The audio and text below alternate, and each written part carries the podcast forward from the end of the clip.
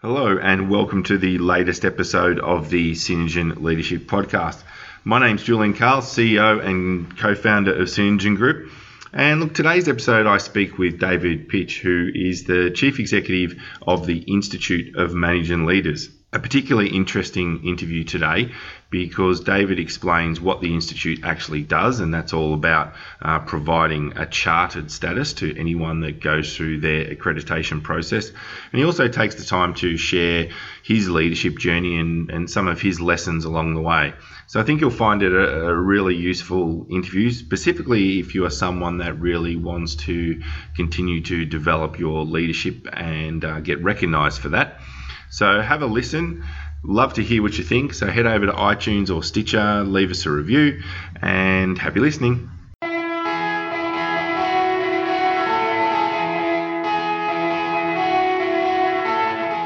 Welcome to the Synergen Leadership Podcast with Julian Carl. Julian speaks with leaders from around Australia to bring you their leadership story and share their insights about being a leader. To further help you build your leadership capability, Julian shares his own insights about leadership and the tools and techniques he uses as a leader. Welcome, David, to the Synergen Leadership Podcast. Appreciate you taking the time to be a part of it. So that the listeners have some context, could you share a little bit about the position you hold and the company where you work at the moment? Yeah, thanks, Julian. Well, thank you very much for the invitation. I'm absolutely delighted to be chatting to you. So I'm David Pitch, and I'm the Chief Exec of the Institute of Managers and Leaders, which many of your listeners may not have heard of, but I'm sure most of them would have heard of the Australian Institute of Management, or AIM, and we rebranded in around about July last year and morphed into the Australian Institute of Managers and Leaders, or IML, as we call ourselves. Okay. And can you share with the listeners an interesting fact that they may not know about IML? Oh, well, I mean, I suppose in one sense I've just given away probably the most interesting fact, and that is that we used to be the Australian Institute of Management, but there's a couple more here. So one very interesting fact I would hope is that we are the oldest leadership institute in the world. So we are 77 years old this year, and we actually started out as the Melbourne Technical College back down in Victoria, and we've had a couple of name changes over the years.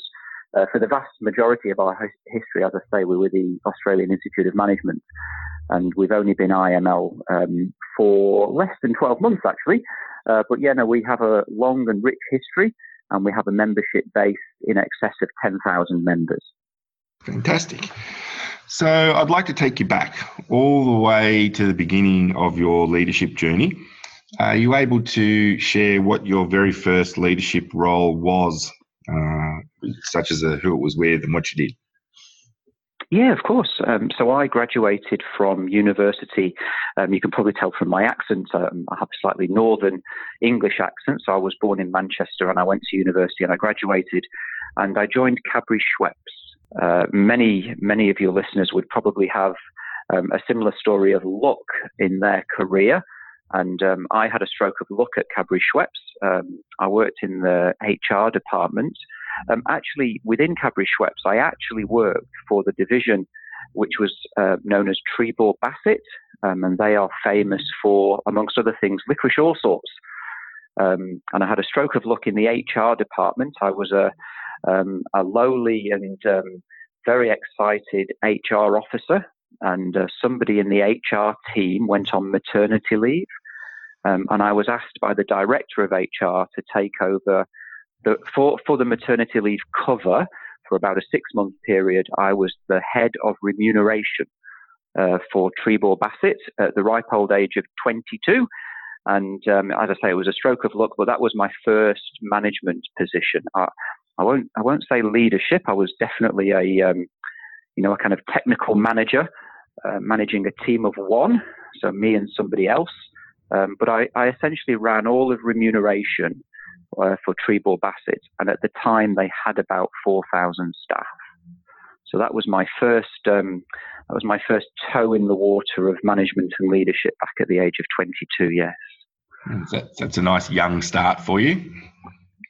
Yeah, I have absolutely no doubt, Julian. I was absolutely terrible at it, but I've had I've learned a few lessons along the way. But yeah, no, it was, I think many people when they reflect on their career can think of times when something either fell into their lap or they got a stroke of luck or somebody had tremendous faith or confidence in them. And yeah, that was the start of mine. And I was incredibly honoured when the HR director of Trebor Bassett asked if I would cover the maternity leave, and I genuinely think for those 6 months I pretty much had no idea what I was doing.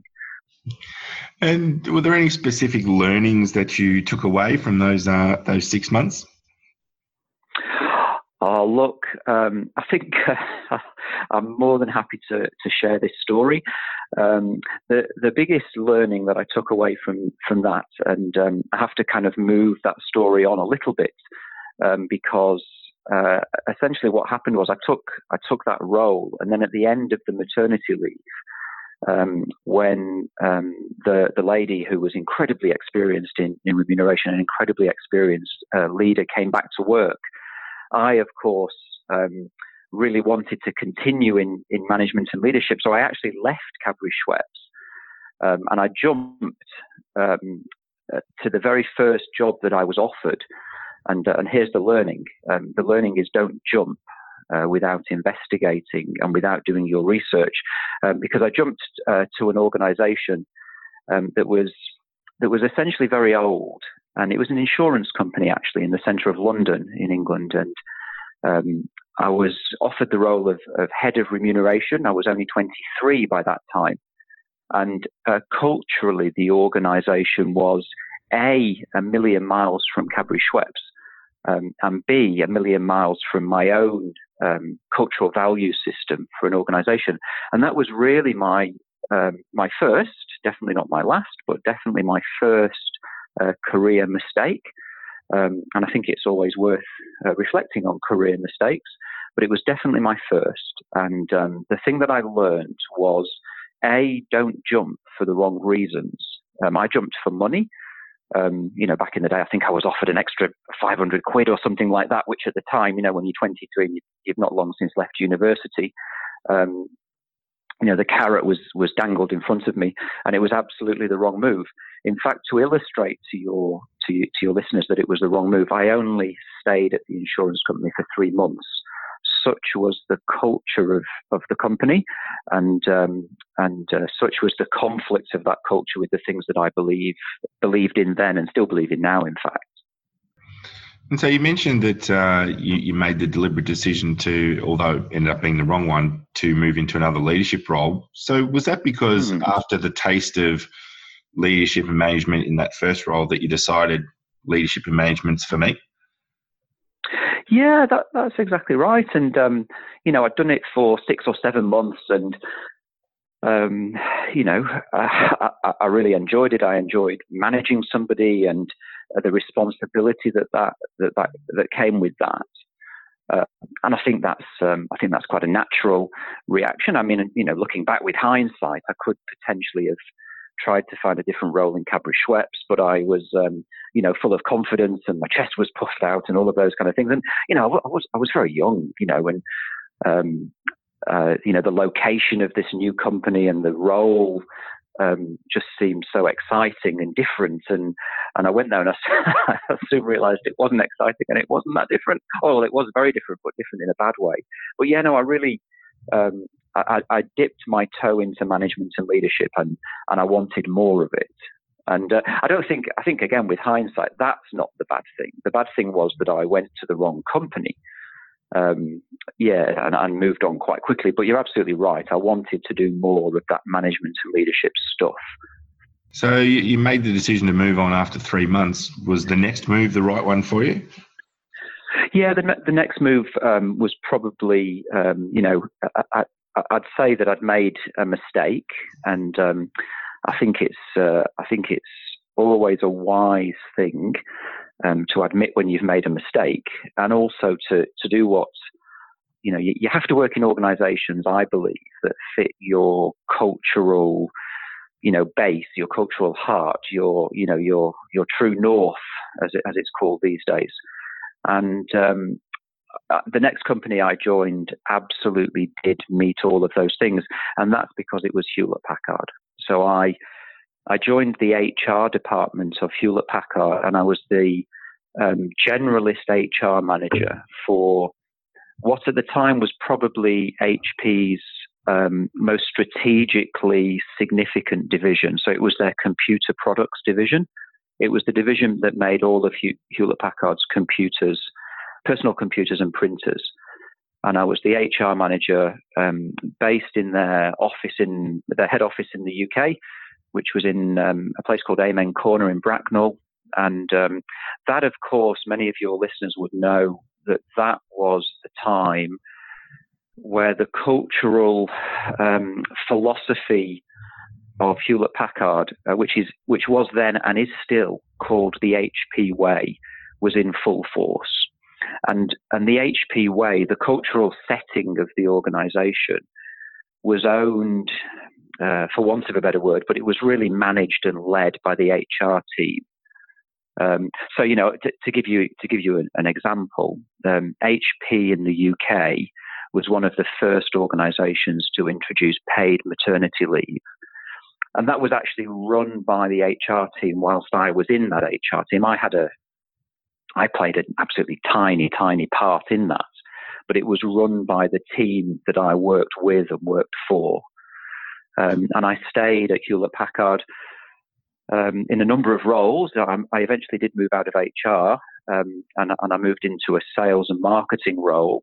And then I actually was transferred by Hewlett-Packard in the UK to Australia, and that's how I ended up in Australia. So I stayed at HP for a long time, and HP was really the organisation where I learnt the most about myself in a work context and my own management style. And even today, when I look at my own management and leadership style, much of it comes from what I learnt at Hewlett-Packard and from the people I worked for and worked with at HP. It's probably the defining organisation. I would imagine many of your leaders, if they're listening to this, can think of those organisations that kind of define them in a work context or their leadership style. And for me, it was Hewlett-Packard. Okay. And were there any significant successes which really stand out for you? You mentioned the paid maternity leave. Is there anything else that really stood out for you in terms of what you're able to achieve through your leadership? Yeah, so there's a couple of career moments for me personally.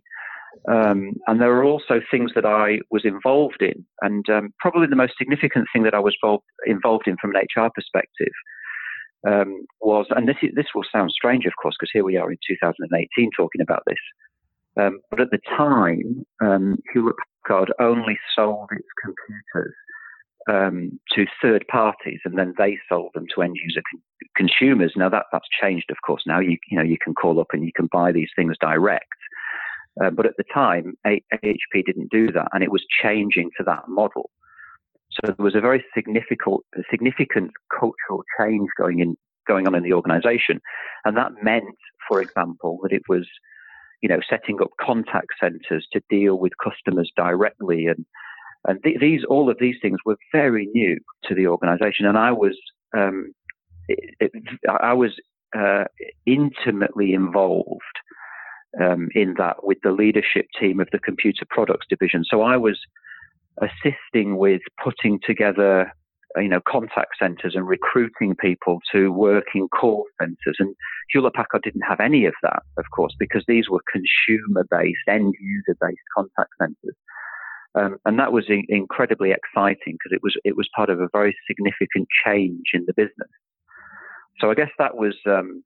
I was very close to the centre of the strategy, and I was setting the HR strategy that really supported the business strategy, and that was incredibly exciting. And from a personal perspective, I think probably the most defining part of that was because of my work with the leadership team of the computer products division. They eventually asked me to leave the HR team and join the sales team. So making that jump from a support part of the business, which was HR, to a customer-facing part of the business, which was the sales team, is something that I was incredibly proud. I was incredibly scared of at the time because I'd been in HR all my life, and I moved out of HR into sales and marketing, and so that was a personal development moment for me.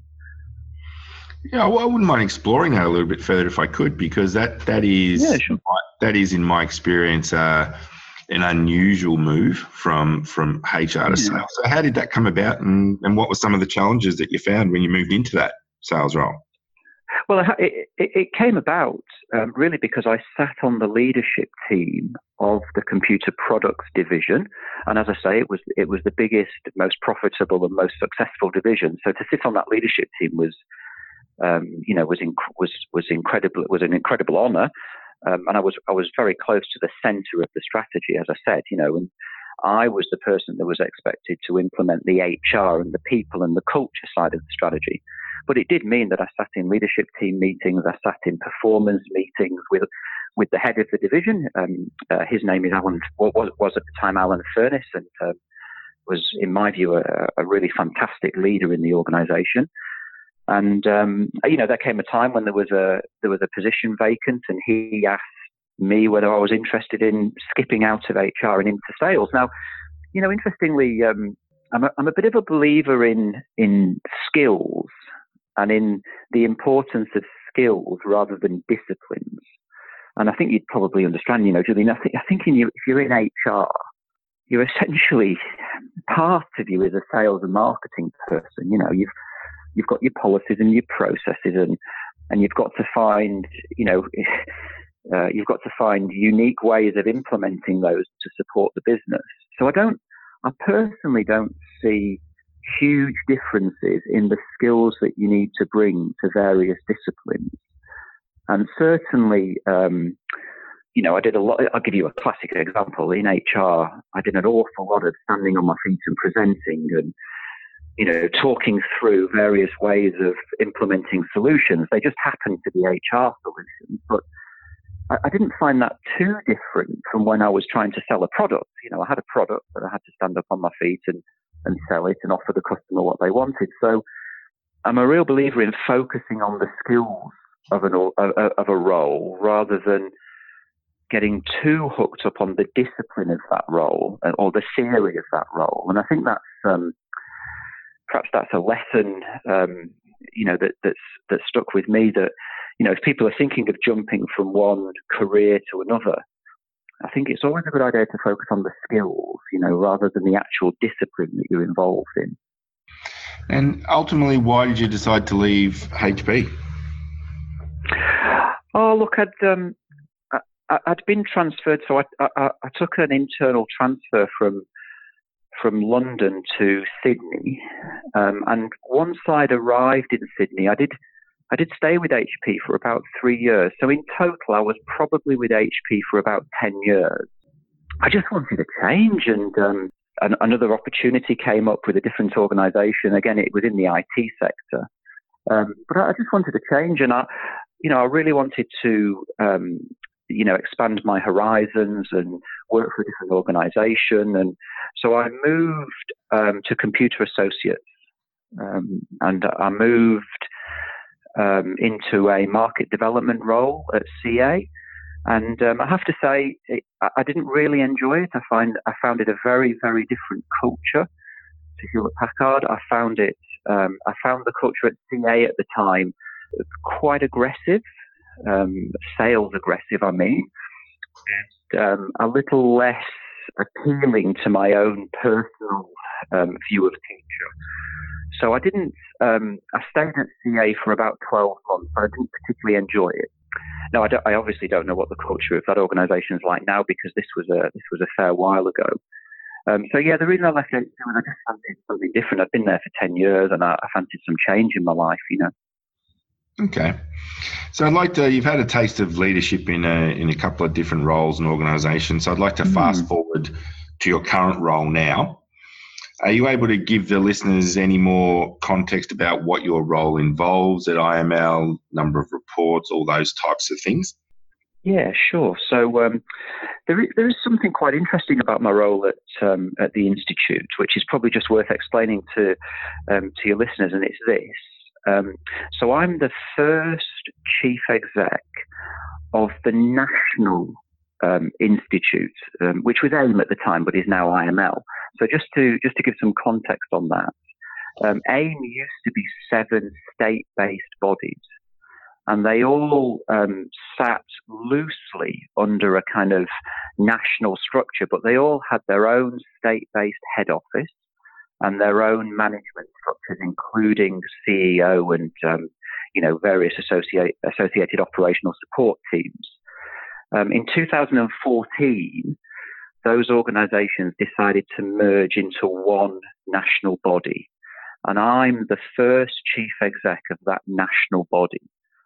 So I have all around Australia, we have offices in all states and territories, and I have about 70 staff. Now, I say about because I have some kind of part-time staff, and we have member liaison staff who work just one day a week in some of our, what we call our regions. But I have about 70 staff in all states and territories, but I run the organisation on a national basis, and I'm the first exec to do that. So I was recruited by the board to put the strategy in place for the nationalised entity that was called the Australian Institute of Management, but is now the Institute of Managers and Leaders. Okay. That sounds like an exciting opportunity.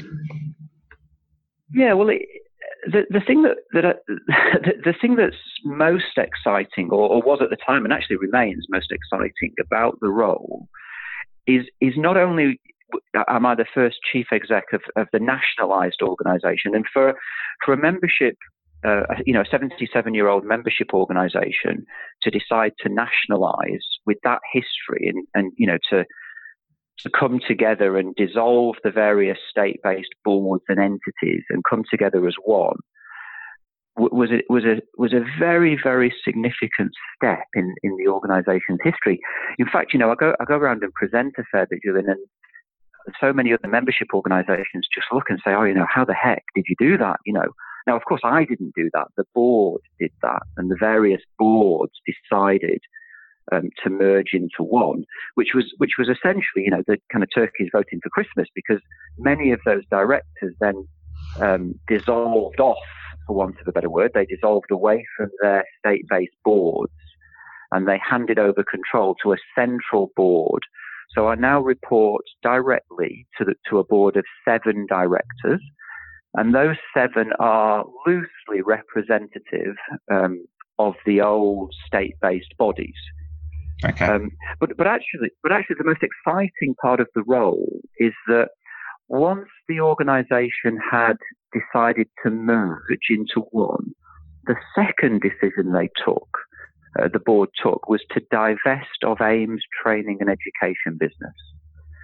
And that really, if you want the real excitement of my role, Once they divested of the training and education business, so you have to remember that AIM has been known as a training organisation, an education business, for about 40 years. Absolutely. And AIM, absolutely, yeah. And but that business was sold, for want of a better word. And my organisation, I was brought in by the board to set the new strategy, following the merger of all the states and following the divestment of the training and education business. So essentially, to summarise, I was brought in to answer the question, what are we now as an institute? What are we now that now that we're merged and now that we no longer are involved in training and education? And I was brought in to answer that question. And what is the answer to that question? I knew you were going to ask that. The answer to that question is the thing that I find the most exciting part of the role now, and looking to the future strategy of the organisation is the answer to that question, and it's this. Where AIM once saw training and education as the way to develop managers and leaders and to improve the management and leadership capability and competence of Australia, we as the Institute of Managers and Leaders no longer believe that that's the best way of improving management capability. So we fundamentally believe that the management and leadership landscape has changed and that other people do formal training and education better than we could. And in actual fact, we divested of the AIM brand. It still exists and we still own the AIM brand, but we license it to somebody else. So it's offered under license to somebody else, and people can still go on AIM training and education courses. But we, as the Institute of Managers and Leaders, are the accrediting body for management and leadership competence. So we believe that the best way to improve and increase management and leadership competence and capability is through professional development and accreditation. So we're the accrediting body for management and leadership competence, and we do that through our gold standard designation, which is called Chartered Manager. And if you want to look at that in a different way, and a way that always resonates with people, and I hope it resonates with your listeners, I'll put it like this: our charter, the things that we do, our purpose, is to end the chaos of the accidental manager. We want to rid Australia of accidental managers, and we want to replace accidental managers with intentional leaders. And we believe if we do that, management and leadership in Australia can have an impact on broader society. Now, there's a heady goal for us to get our head around. Well, it's interesting because AIM has always been, from my perspective, one of the brands that we go up against, because, you know, we do the education and training piece, and their brand recognition is significant and still is to a certain extent. So it's interesting to learn and understand why the divestment was made, and I think that, you know, that accreditation process, I think that would probably be quite attractive to a lot of leaders who probably already think that they sort of had enough of the standard education and training and are probably looking for a different way to develop their skills and knowledge. Yeah. Look, I think that's absolutely right. I would probably put it this way, and I'd say that I definitely think there's a place in the life cycle or the career of a manager, of managers and leaders, for formal training and education, you know, for short courses and for MBAs, and there's absolutely a place. And, you know, and there are providers, including AIM, there are providers that provide those products, you know, really well, and they're really solid, and managers and leaders absolutely get something out of them. But for us, the development of management and leadership competence is broader than that. It's something, it's that, but it's that plus something else.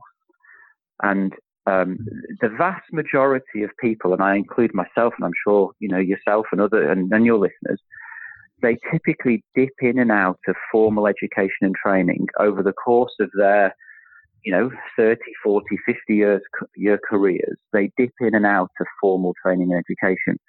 Well, I see the Institute as filling the gap for when those people are not, and those gaps are huge, by the way.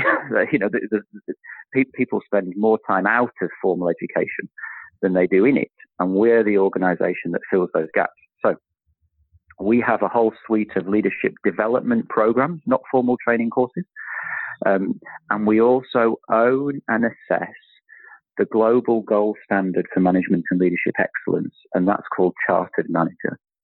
And we offer Chartered Manager for people to demonstrate and prove their management and leadership competence, just as an accountant, you know, who wants to prove that can become a chartered accountant or a certified accountant. We offer Chartered Manager as the way for managers and leaders to prove their competence and, in our words, to become intentional leaders. So, of course, many of your listeners would understand the concept of accidental manager. You know, it's the technical expert who, by dint of their technical expertise, finds herself or himself in a management position. Of course, the issue there is that being a manager is very, very different from being a technical specialist, whether that specialism is accounting or marketing or sales or, you know, or whatever, or, you know, lawyer or nurse. Managing people is very different from managing the technical side of the role. And our job is to make sure that the chaos of the accidental manager is reduced so that organizations can succeed. And we believe that organizations succeed when they have decent management in place. So we've had a bit of a chat about sort of how you found yourself where you are now. I wouldn't mind just exploring some more general views on leadership. So what do you think? Sure. What do you think one of the biggest myths is about leadership that you've come across? Yeah, it's a great question. I think the biggest myth about leadership is that leaders are born and not made. I fundamentally don't believe that you're born a good leader. So the flip side of that, of course, is to say that people can learn to be good leaders. I don't think there's something innate in leadership. And my strong advice to anybody thinking about going into a leadership position, or, you know, or perhaps struggling or floundering in their current leadership position, is don't despair, because you can be a better leader. And there are ways and there are skills and attributes that you can work on and develop to make you a better leader. So I quite often give a keynote speech. I did the speech in Adelaide this week to a group of executives of professional associations, and I talk about the six layers of intentional leadership. These are the things that we as an institute believe, the six things. We've distilled it to six. I actually throw one in at the end of the presentation, so it is actually seven. Things that we believe you can learn and work on to be a better leader. So I think if we're talking about leadership in general, I don't believe that people are born to be as good leaders. I just don't believe that. I think you can learn to be a leader. And I think if more people spent time on learning leadership, in actual fact, the funny thing is, it comes back to this accidental manager thing, Julian. I think if people spent as much time on learning leadership as they do on learning the discipline that they are expert in, then I think we'd have a much better leadership landscape in Australia. So I'll give an example. I could pick any discipline, but let's take a lawyer, for example. You know, if you want to lead a legal department, if you spend as much time learning how to lead that department as you've spent learning how to practice law, I think you'll be both a fantastic lawyer and a great leader. And that's possibly revolutionary thinking, isn't it? Because so many people think, oh, I can be a really good lawyer and I just want to lead it. And by the way, I picked lawyers for no reason other than they just came into my head. But it could be the same as, you know, doctors, you know.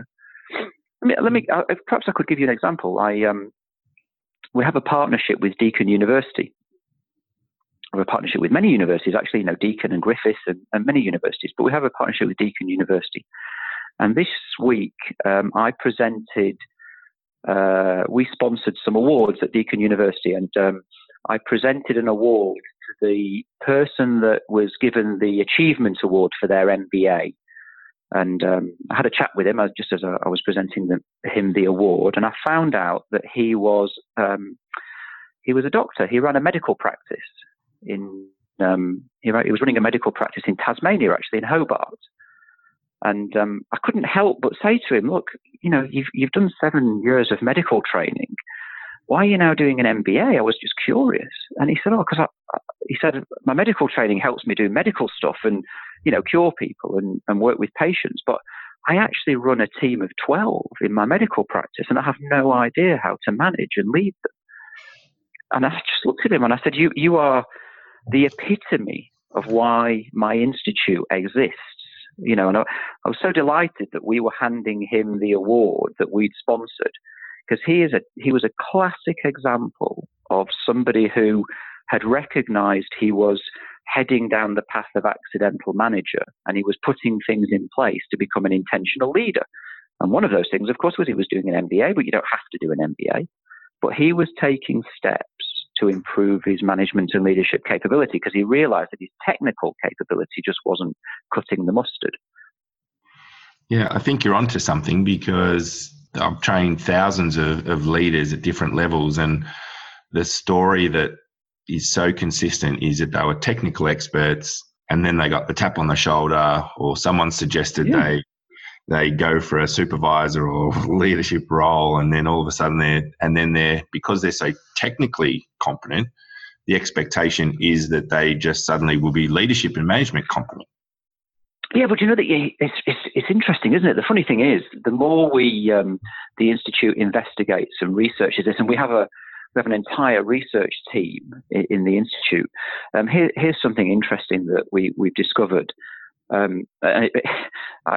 I mean, just from what you've said, and I'm sure your listeners will be nodding their head when they hear this. But I can't help but think that the skills you need to be a good technical expert are in many cases diametrically opposed to the skills you need to be a leader. So if you take, for example, a sales manager, the things you need to do to be a really good salesperson are in some cases, and in really big cases, in really, you know, important areas, almost the exact opposite of what you need to run a sales team.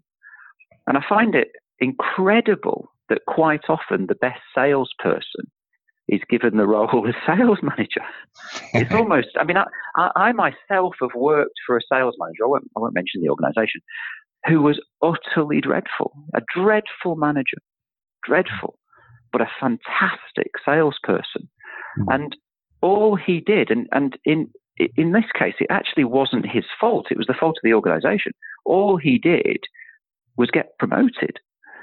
And yet he brought those same skills in. You know, he walked out on a Friday as the top performing salesman, and he walked in on Monday as the head of sales. And he obviously thought, well, I'll just do the same thing. But of course, the same thing caused chaos. Absolute chaos. Everybody left.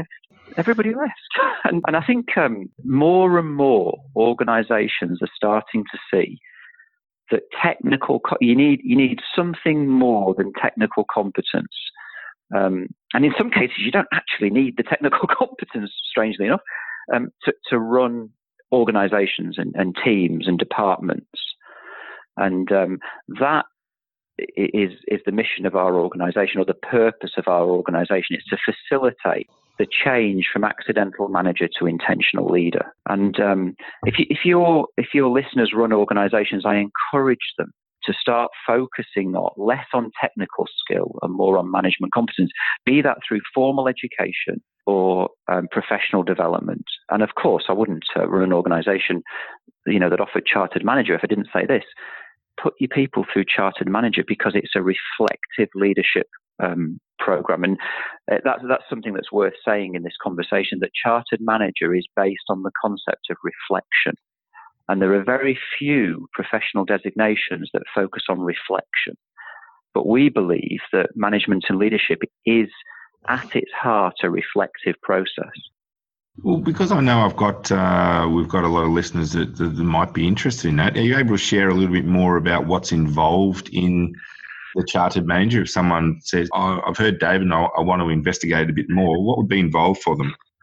Well, interestingly, just before we spoke this morning, I'm actually partway through my own application to become a Chartered Manager, so it's top of my mind, and it's actually driving me mad. So let me just explain. So the Chartered Manager designation is obviously chartered through the Privy Council in the UK, and as all chartered marks are. So anybody that has a chartered mark, it comes from the Privy Council in the UK. So we own and assess the designation for Australia and New Zealand. So the first thing to say is you will be assessed locally by one of our registered and qualified assessors here in Australia. And there are a number of pathways to become chartered, and the pathways are based on your level of education. And when I say level of education, you may have no education, no formal education, and that's not a barrier to entry. There are just different ways of entering. So the quickest and easiest way is if you have a management and leadership-based undergraduate or postgraduate degree. But don't let that put anybody off. And to illustrate why it shouldn't put people off, I don't have one of those. So I'm going through a slightly different route to Chartered because I have a degree in psychology. And that's not classed as management and leadership. So I'm going through a slightly different route. But essentially, you have to fill in an application form. So to put it very, very simply, you have to fill in an application form that goes through your experience and your education and your skills and all of those kind of things. And then you go through an interview process with a trained assessor. And then you may have to do some additional either education or experience to bring you up to a certain standard, or you may not. So there are 4 or 5 different pathways to become chartered. And I have a team of people at the Institute who can help you to assess which pathway suits you the best. I'm going through what's called the non-qualified route because I don't have a management and leadership degree, but that's okay. I'm filling in the gaps that I have, some of the theoretical gaps with some online work and some interviews with some of my assessors, and it will take me about 6 months to become chartered. Now, the interesting thing, of course, through this process, many people have said to me, "Oh, that sounds like it's really hard." Well, it is hard because you're becoming chartered. So for the first time in Australia, you can become a chartered manager. I use the example, of course, of chartered accountants. You won't find too many chartered accountants who will sit there and say, "Oh, well, that was easy." And nor should they, because it's the gold standard to prove your competence.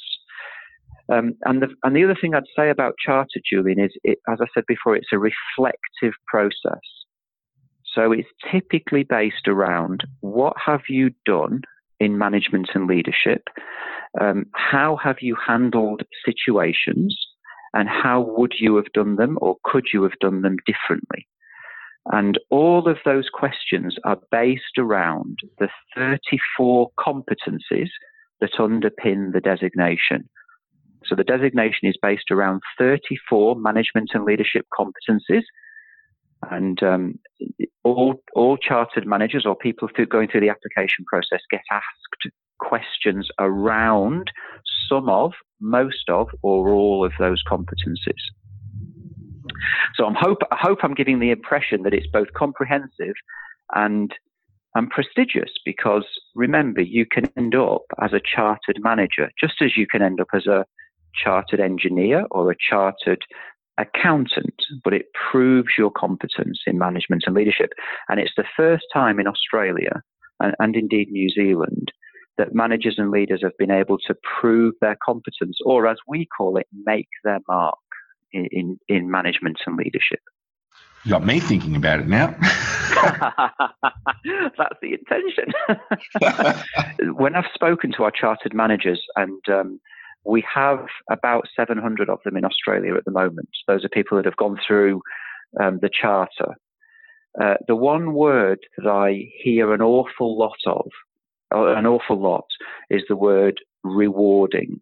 People are finding it incredibly rewarding, and that's because of the reflective process. And there's something else to say about it as well, which we're incredibly proud of, and it's very unique. And it's to do with continuous professional development, or CPD. Now, CPD is the dreaded phrase amongst many people because, of course, most organisations that have a charter or a designation have a points-based CPD process that goes with it. Well, Chartered Manager doesn't. So I fundamentally have a problem with points-based CPD, because of course the organisation that offers the designation also offers the points-based system to maintain the designation. And I can't help but think that there's something inherently difficult with that process. Well, continuous professional development for chartered managers is about reflection. So you do have to go onto our portal, which, you know, you get your number for and you have to go onto the portal. But you don't have to do points. You have to reflect on management and leadership decisions that you've made. And that's incredibly powerful. And we believe that more and more managers should reflect and ask the question, what could I have done differently in that situation? So essentially, if I want to really summarize it, our CPD is based on keeping a diary, for want of a better word, of your management journey. And I think I'm incredibly proud of that. And I think it's both ethical for our organisation not to then offer courses, you know, with points attached to them. But I think it's incredibly important for managers and leaders to reflect on decisions that they make. We spend too little time not asking the question, what could I have done differently? I'm conscious of time, so I did just want to explore one thing with you, in that we share a publisher, Major Street Publishing. So shout out to Leslie. I'm looking at your book right now, Leadership Matters. Yeah. Are you able to just speak a little bit to why you decided to write a book? Yeah, of course. So I wrote a book in conjunction with the chair of the board of the Institute, Anne Messenger. So I do have to say at this point that it's not just my name on the front of that book, it's Anne's as well. Yes. And actually, the 7 chapters of the book, which are broadly lumped, if you like, into the 7 skills of leadership, were actually written, both one chapter was written by myself and one chapter was written by Anne. And then the rest of the chapters were written by experts in the various fields. So why did we decide to write that book? Well, actually, we always decided to write. We always intended to write 2 books. One would look at the 7 skills of successful leadership, and the next one, and we're currently working on it, it's going to be called Leading Well: The 7 Attributes of Successful Leadership. And it comes from another view of mine and a well-researched view around leadership. So I fundamentally believe that leadership is a unique blend of skills and attributes. The problem I find with leadership these days is everybody focuses on the attributes. Everybody focuses on the bits, the area, the aspects of your personality that you need to have to be a good leader. And I think what slightly annoys me is that it's really, that's the easy bit. It's easy to talk about the inspiration of leadership. You know, it's the kind of, in a sense, it's the kind of Tony Robbins stuff. It's the stuff where, you know, it's the rah-rah stuff. You know, you need to be able to motivate people. You need to be able to, you know, inspire people. You need self-belief and all of those kind of things. But very few books and very few people and people in leadership positions where, you know, very few of these people talk about what I like to think of not as the inspiration of leadership, but the perspiration. Because the thing is, you can inspire people as much as you like and motivate people as much as you like. But if you can't set strategy and you can't define culture and you can't make decisions and you don't have fundamental principles of ethical leadership and you don't believe in inclusion, then you're not going to be a very good leader. You're going to be pretty good at motivating people. But for me, leadership is about inspiration and perspiration. And perspiration are those things that you have to do to be a good leader, not things that you have to be. And in my own role, of course, I have to be able to motivate people and, you know, I have to be, you know, the nice leader, if you like. But that's not good enough for my board of directors, and nor should it be. I need to be able to set strategy and define culture and take an organisation on a journey and do all that stuff that's actually quite hard work. And I think too many leadership books don't focus on that perspiration, and that's what we wanted to do. So if people are looking for a kind of really motivational book on leadership, it's not that one. It is, by the way, our next one, because we will look at that inspiration of leadership. And what we want to end up with is two books that look at the inspiration and the perspiration. And I coined a phrase, I suppose, that I think I've stolen from someone somewhere. And I think leadership is 99% perspiration and 1% inspiration. You've actually got to be able to do it, to do leadership. So that book, Leadership Matters, The 7 Skills of Very Successful Leaders, is about setting strategy, defining culture. It's about ethical leadership, and it looks at inclusion. It looks at making decisions. And that's the hard work of leadership. And that's why we wrote it, because we wanted to take that kind of road less traveled, I suppose. We're now on the easy one.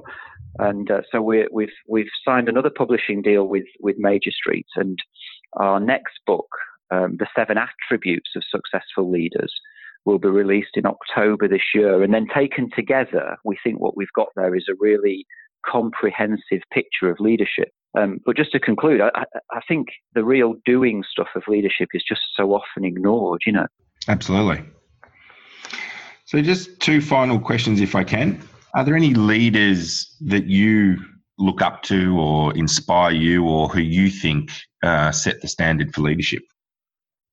Well, I'll pick one who had a very significant influence on my life, and that was my boss, my immediate manager at Hewlett-Packard. So she led the HR department at HP. Her name was Jane Coleman, and I put a huge shout out to Jane. Unfortunately, Jane passed away at the age of 34. She had a brain aneurysm. And both her leadership style when I worked for her at HP and her subsequent death had a huge impact on my life. And in actual fact, I dedicate Leadership Matters, the book, to her. She was a simply inspirational leader. She was a female leadership trailblazer. She was the person that introduced paid maternity leave, both to Hewlett-Packard and eventually that spread to the UK. So many people who, if you're listening to this in the UK and you've had paid maternity leave, Jane Coleman played a role in that. I would say that Jane is one of the leaders that truly inspires me. And the other one is actually my current boss. And it's always very difficult to say this, isn't it? Because people think, oh, you're just kowtowing to your current boss. I'm really not. So Anne Messenger is the chair of IML's board. She's the person that's led that board and the organisation through what are incredibly significant changes, and has done that with professionalism, with grace, with humility, and I think both of those really strong leaders have had a very significant influence on my life. And I could say Richard Branson and Nelson Mandela and those kind of people, but you take those as read. So I thought I'd go for more local ones and more personal ones. Okay. And any last words on leadership? I do have one last thing on leadership, and it comes back to something I'd said before. I absolutely believe that leaders are made, not born. And for me, I think in a world where it's very, very easy to get quite depressed about leadership, and you look at political leadership, you look at things that are coming out in the Banking Royal Commission. I think it's very, very easy to get quite depressed about the state of leadership until I turn back into my organisation and I see the people that are going through Chartered Manager. I see some of our emerging leaders. So some of the younger people, in their early 20s to mid-20s and through to their 30s, who are coming along to events and talking about wanting to learn about leadership. And I suddenly get more hopeful. And I do have a very, very strong message to the leaders of, let's say, for example, the banks. And it's this. You need to take action to make your leaders in your organization, your managers and leaders, intentional, because the public deserves intentional leaders in Australian companies. It's no longer good enough not to focus on management and leadership. It's no longer good enough. And I'm filled with hope about the leadership landscape in Australia. And I think it's too easy to be depressed about it. And I refuse to get depressed, because I see in my institute the really good stuff related to leadership. And typically I see people applying to become chartered managers because they want to prove that they're good leaders. And that really does fill me with confidence and hope for the future. Well, thank you so much, David, for being part of the Synergen Leadership Podcast. Really appreciate your time. Yeah, no worries. Thanks, Julian. I really enjoyed it. Thank you very much. Well, that wraps up another episode of the Synergen Leadership Podcast. I trust you found it interesting. A couple of things. If you could go online and leave a review of the podcast, that would be great. Really help us in spreading awareness of the podcast. Happy for you to connect with me on LinkedIn. I'm pretty easy to find. And if you want to shoot me through an email, julian@synergengroup.com.au. See you next time.